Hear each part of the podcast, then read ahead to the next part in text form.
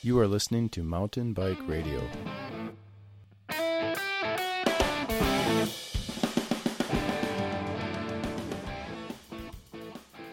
Welcome to another Apex Nutrition podcast. Uh, I am Ben Welnak, and as usual, Kelli wouldn't have the Apex Nutrition podcast without Kelli Jennings. Um, but this is a member only episode. So Kelli, uh, you know, expect, so if you're a member listening to this, expect to hear from Kelli pretty regularly. She's got a ton of great information that I think you can benefit for, you know, from. And, uh, if you ever have any questions or, you know, comments or anything that you want to hear specifically, just shoot me an email at ben at mountainbikeradio.com. And because you're a member, you have like direct access to getting your specific question. It's almost like, it'll be almost like coaching, but not quite coaching, but, uh, but you're getting, you know, you'll get very specific stuff. So don't be afraid to ask me. Um, you know, we're not gonna, we're not gonna laugh or anything like that and we'll get you, Kelli will get you some pretty specific information. So yeah, yeah, that'd be great to do, you know, a podcast of answers or, you know, some questions could fill out the whole podcast by themselves. Mm-hmm. I'd love to do that. Yep, yep, exactly. And I've heard it all before, so don't, um, yeah. don't be afraid to ask. I can imagine. Um, so this podcast, uh, is going to be titled The Nutrition Plan to Avoid Cramps During Your, During Your Ride. So Kelli, um, what do you have for these members that you can help them avoid cramps? Yes. You know, and one of the things that's inspired me to, to this podcast is that I had never truly cramped before, um, until about, oh, what was it? A, a year and a half ago. I was, um, probably too much information, but I, um, had just had my third kiddo and, um, you know, early on breastfeeding, all of that. So for any woman who's been in that situation, you are at high risk of dehydration at all times because you're basically giving all your nourishment to someone else. Um, anyway, we were lucky enough to be in Moab camping with my parents, so I had some built-in babysitters, and we um, went over to Slick Rock. And um, you know, I had been riding quite a bit, um, and so I felt in good enough shape. But you know, Slick Rock's just one of those. I don't know of any rides more punchy where you're up and down, up and down, you know, on, on such and low gears and it could be that, but all I know is I was definitely dehydrated by the end. And, um, for anyone who's been on that ride, you know where that guy sits where he always takes pictures of you coming down? Um, right there in front of, front of the guy on my way out. I cramped so bad and so nothing I'd ever experienced before. I mean, like doubled over, sitting, like hit, hit the ground right there, you know, bike down, couldn't stand up, cramps. And, um, I had just, you know, I've had clients talk about this before, of course, before they, they worked with me, but, um, I had never experienced anything like that. And the, the worst part of it is like, like that's right by the parking lot where all the other like hikers and people are coming and, you know, people who aren't really super into athletics are coming by and they were like, oh sweetheart, bless your heart for even trying because they were thinking, you know, that I had just gotten out of the parking lot and was just a, a mess right there. So anyway, for anyone who's ever cramped like that where you can't even stand up, this one, this one's for you. And I get, so, and it also, I get these weird cramps. I don't know if anybody else gets it. Members, if you get it, let us know. Um, but I get these, it seems like after every race that's more than, you know, 50 miles, but my, ch- under my chin, so like my neck, there's these muscles like right under my mouth, basically.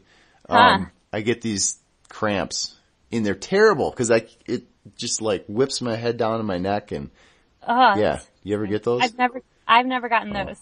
You know, and before this, the only thing I'd ever gotten was like on a really long, like a hundred mile race where, you know, you're gonna expect at like mile 60, you're gonna, you're gonna start twitching a bit here and there. I've yeah. gotten those where, where they work themselves out. And, and so that leads me to my first point. That type of cramp a lot of times isn't nutrition related when you have just um, ridden further or at a higher intensity at a race pace that you you know races are always going to be different than training. It's really hard to replicate that in training. So whenever you're riding that can be a reason for cramping. Um, also just bike fit even where your cleat is positioned on your on your um, shoe you know can can be a reason that someone cramps. So if you're having like this you know more what feels like an overuse cramping situation or just a going too long or going too hard camping situation. It could be some nutrition, but just realize that there's, there's other reasons why we cramp as well. Um, with the neck thing, I don't know, uh, that could be just a muscle, you know, like a skeletal muscle nutrition issue, or it could be, you know, holding your, your, your head in a certain position or kind of clenching, um, even teeth or jaw or whatever during it too. So there's lots of reasons and, um, yeah, you could be the judge, judge of that. Um, but just, just that's the first point is to know that. But beyond that, sometimes, and, and I will attest that thing on Split Rock, that was definitely dehydration. It hit me suddenly and it like dropped me. And I think that that, that definitely wasn't like an overuse creeping up on you. So if you've ever had that where it's just, you know, like your, your muscles just are seized all at once, that's generally going to be, um, nutrition related. That's not like a, a thing that happens over time. So, when we look to nutrition and what causes cramping, the first thing to look at is good old fashioned dehydration. Before we get into all the technical stuff of, you know, which electrolyte and this and that, look to dehydration. Um, what you're wanting is, is first of all, before you go into a ride, is you want to be well hydrated. You know, maybe not immediately the morning of the ride. You don't want to, to drink so much that you are, um, needing to pee the whole time, especially with races. That can be a problem. But the day before, you can drink a lot. And especially if you do it with like a Nuun cap or, or you know, something that's not a whole bunch of extra, um, sugar, but, but something that has electrolytes in it, there's no problem with preloading the day before a lot of those electrolytes. So in all, a lot of different brands make, um, make different capsules and tablets that go in and that don't have a lot of excuse me, that don't have a lot of sugar. So that's a good thing to do is to, to preload, um, and then the day of the race to, to drink, but just to being comfortable, not, not overdoing it that day. But then on, on the bike, you're wanting to average at least 18 to 24 ounces per, per hour. And that's not physiological. That's not how much you're losing. You're likely losing, especially if it's a spring or summertime, um, race, you're likely losing much more than that. That's how much will usually keep things like cramping from dehydration at bay and dehydration at bay, um, without being so unreasonable with how much you have to carry. And some, some people would definitely even think 18 to 24 ounces is unreasonable for how much you have to carry. But that's usually drinking about one bottle if you drink, if you use bottles and not like a CamelBak.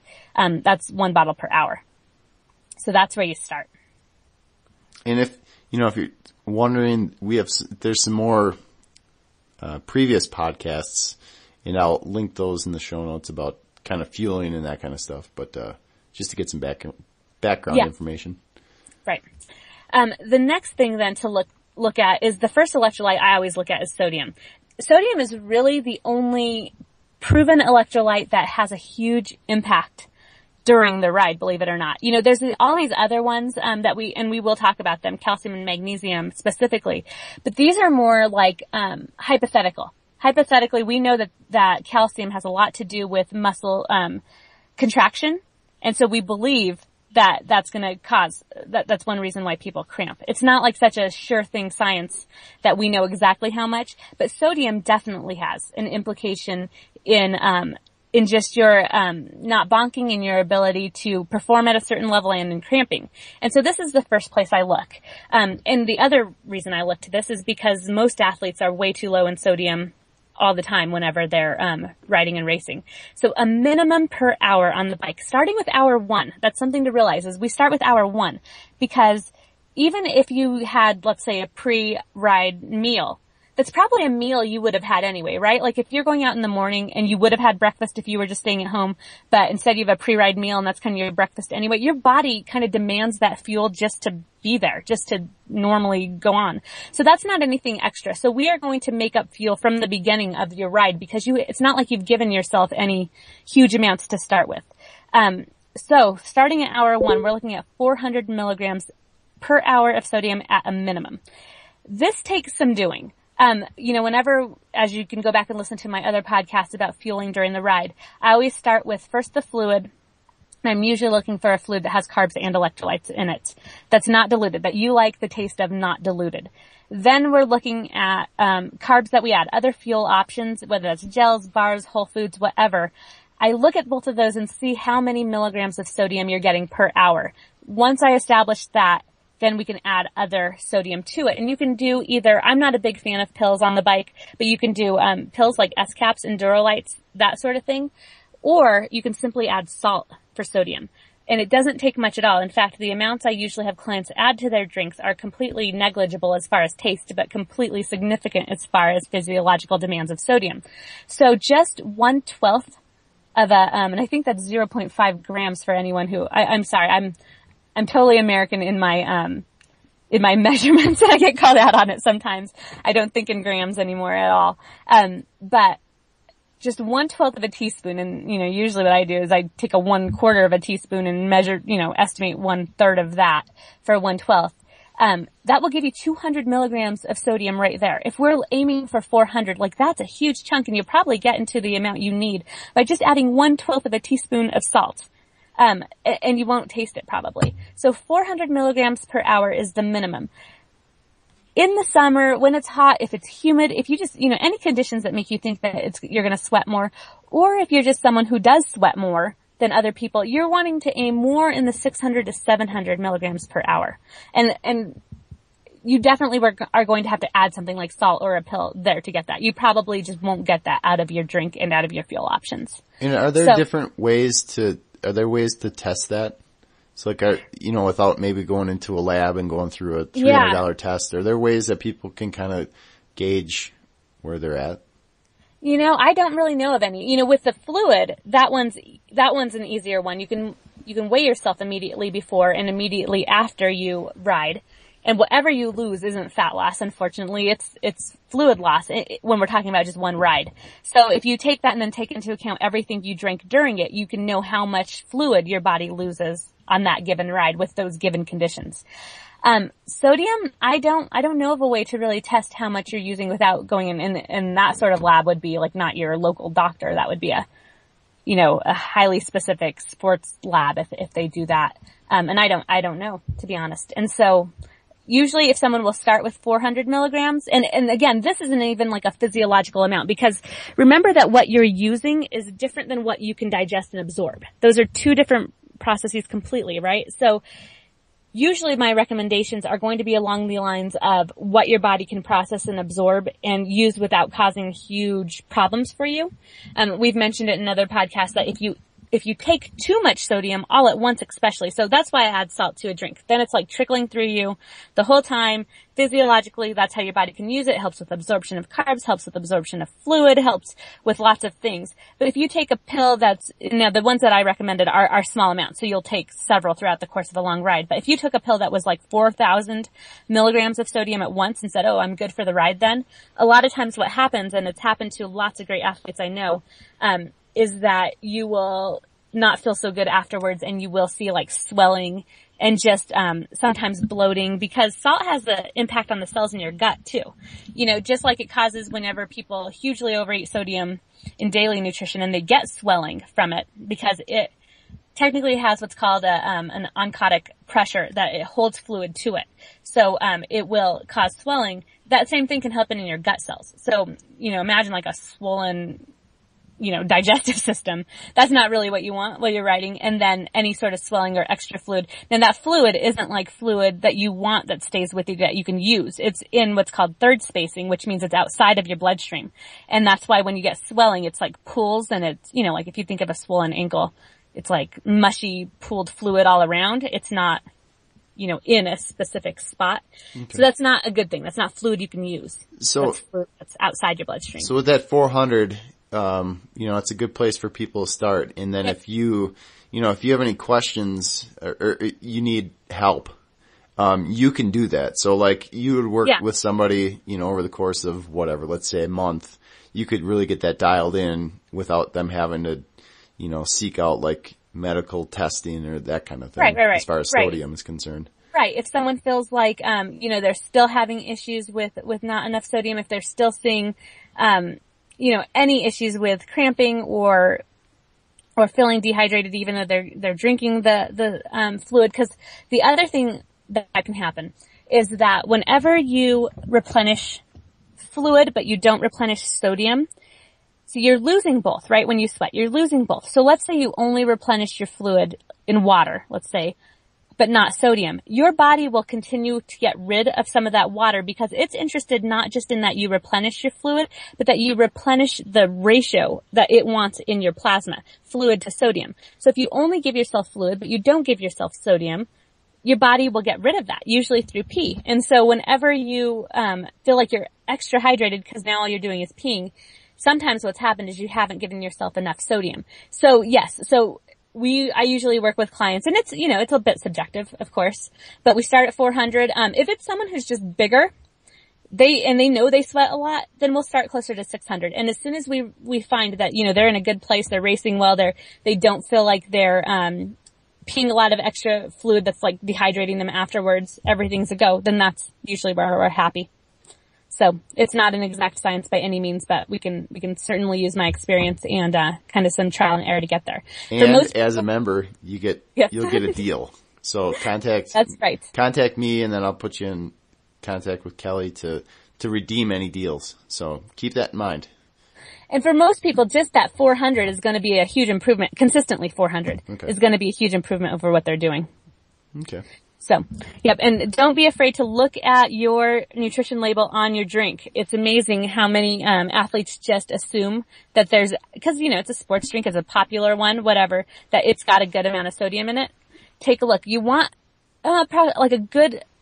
There's a lot of newer ones that are coming out with good amounts of sodium, like Scratch Labs Tailwind, um, a lot of the Infinit blends. I am generally looking for close to at least 100 milligrams per eight ounces. So um, then if you assume you can get 20 on average per hour, then you're going to get, you know, 250 from your drink. That's a, that's a decent start. So, okay. The other things with sodium that you can do is a preload. I just recently on my um, Fuel Right blog posted about a um, a lemon, like a lemonade made with honey or agave and um, and salt.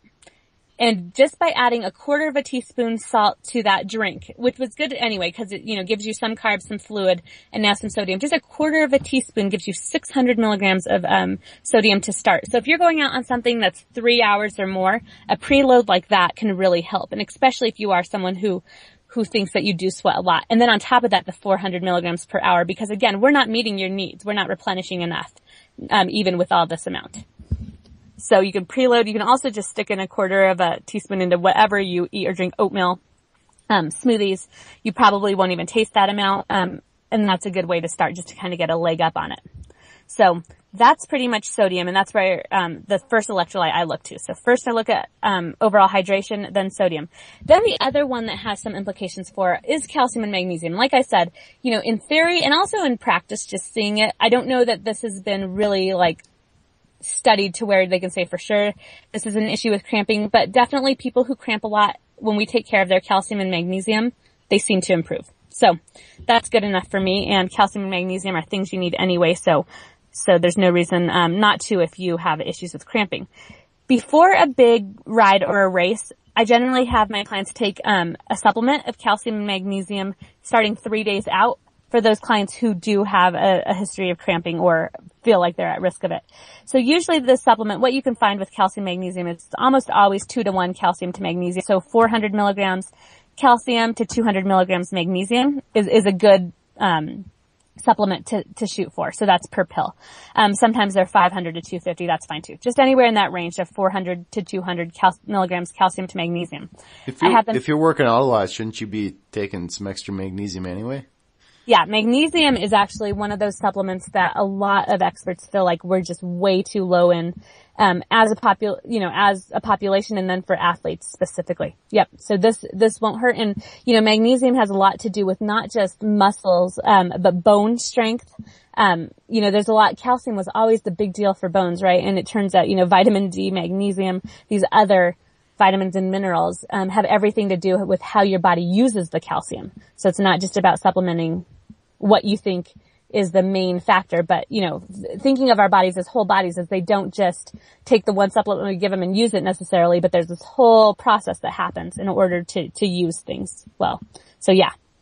Um, I have them take a, a calcium magnesium supplement, two pills at 200 milligrams calcium, 200 milligrams magnesium, two pills per day for three days out.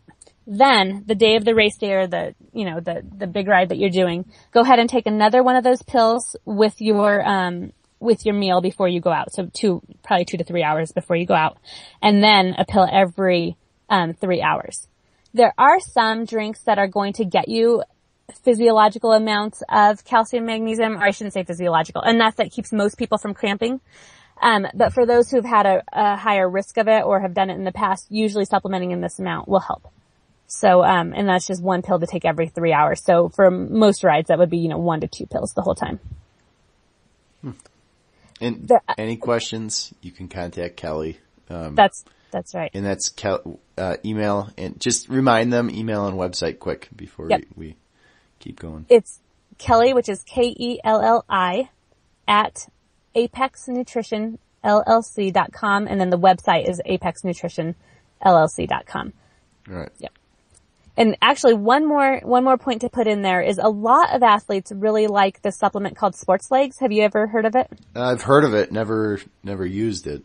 Yeah. So the deal with that is it is just calcium and magnesium, but instead of being calcium citrate and magnesium citrate, it's calcium lactate and magnesium lactate. And their, um, claim is that using a lactate form actually, um, like primes or reduces the lactic acid buildup, um, that occurs. And so, you know, this is all placebo, or not placebo, I shouldn't say that. This is all, um, probably partially placebo. Maybe partially anecdotal. Yeah. Yes. That people, a lot of my clients have really liked it and, um, and a lot of people do. So whether or not it's an expensive calcium mag supplement or not, um, that does work for a lot of people and that's sports legs. Usually for me and for most of my clients though, we're just using normal calcium mag. Okay. So yep. Is and there, you'll be cramp free. And, you know, for, and like I mentioned with, uh, members, you get a deal on this stuff. Um, downloads, if there's any questions, um, I'm sure Kelli, you know, if there's just basic questions to kind of get you to the next, uh, next step, I'm sure Kelli would be happy to, to answer them. Yeah. And no probably in this podcast, um, actually. So, yeah. you know, if you do have questions, and like I said, you guys are members. You get special access to all this stuff. Um, so don't be afraid to ask if you have a specific question because chances are the next person probably has the same question. Yeah. Um, so yeah. So thank you, Kelli. And, uh, you know, members, you could probably look forward to having a special episode or, you know, your only member only, uh, episode from Kelli probably once a month. Um, you know, I, I committed to doing two shows a month or two special content shows a month. As we get rolling, you're probably going to see maybe three or four sometimes. Um, not necessarily all from Kelli, but, uh, but all Kelli all the time. Yeah, all Kelli all the time. Um, but I just want to put that out there because, you know, I, I committing to two, but I want to give you guys more. So please share with your friends. Um, let them know that you're a member, that they can be a member and that you're helping out um, not only me, but Kelli and all the other hosts because um, it gets shared and uh, we're all in it like you. It's you know mountain bike radio has uh, become a, a big community of everybody in the mountain biking world. So I appreciate you guys becoming members um, and uh, share. But uh, Kelli, thank you very much. And no uh, problem. that'll do it for another episode of the Apex Nutrition Podcast.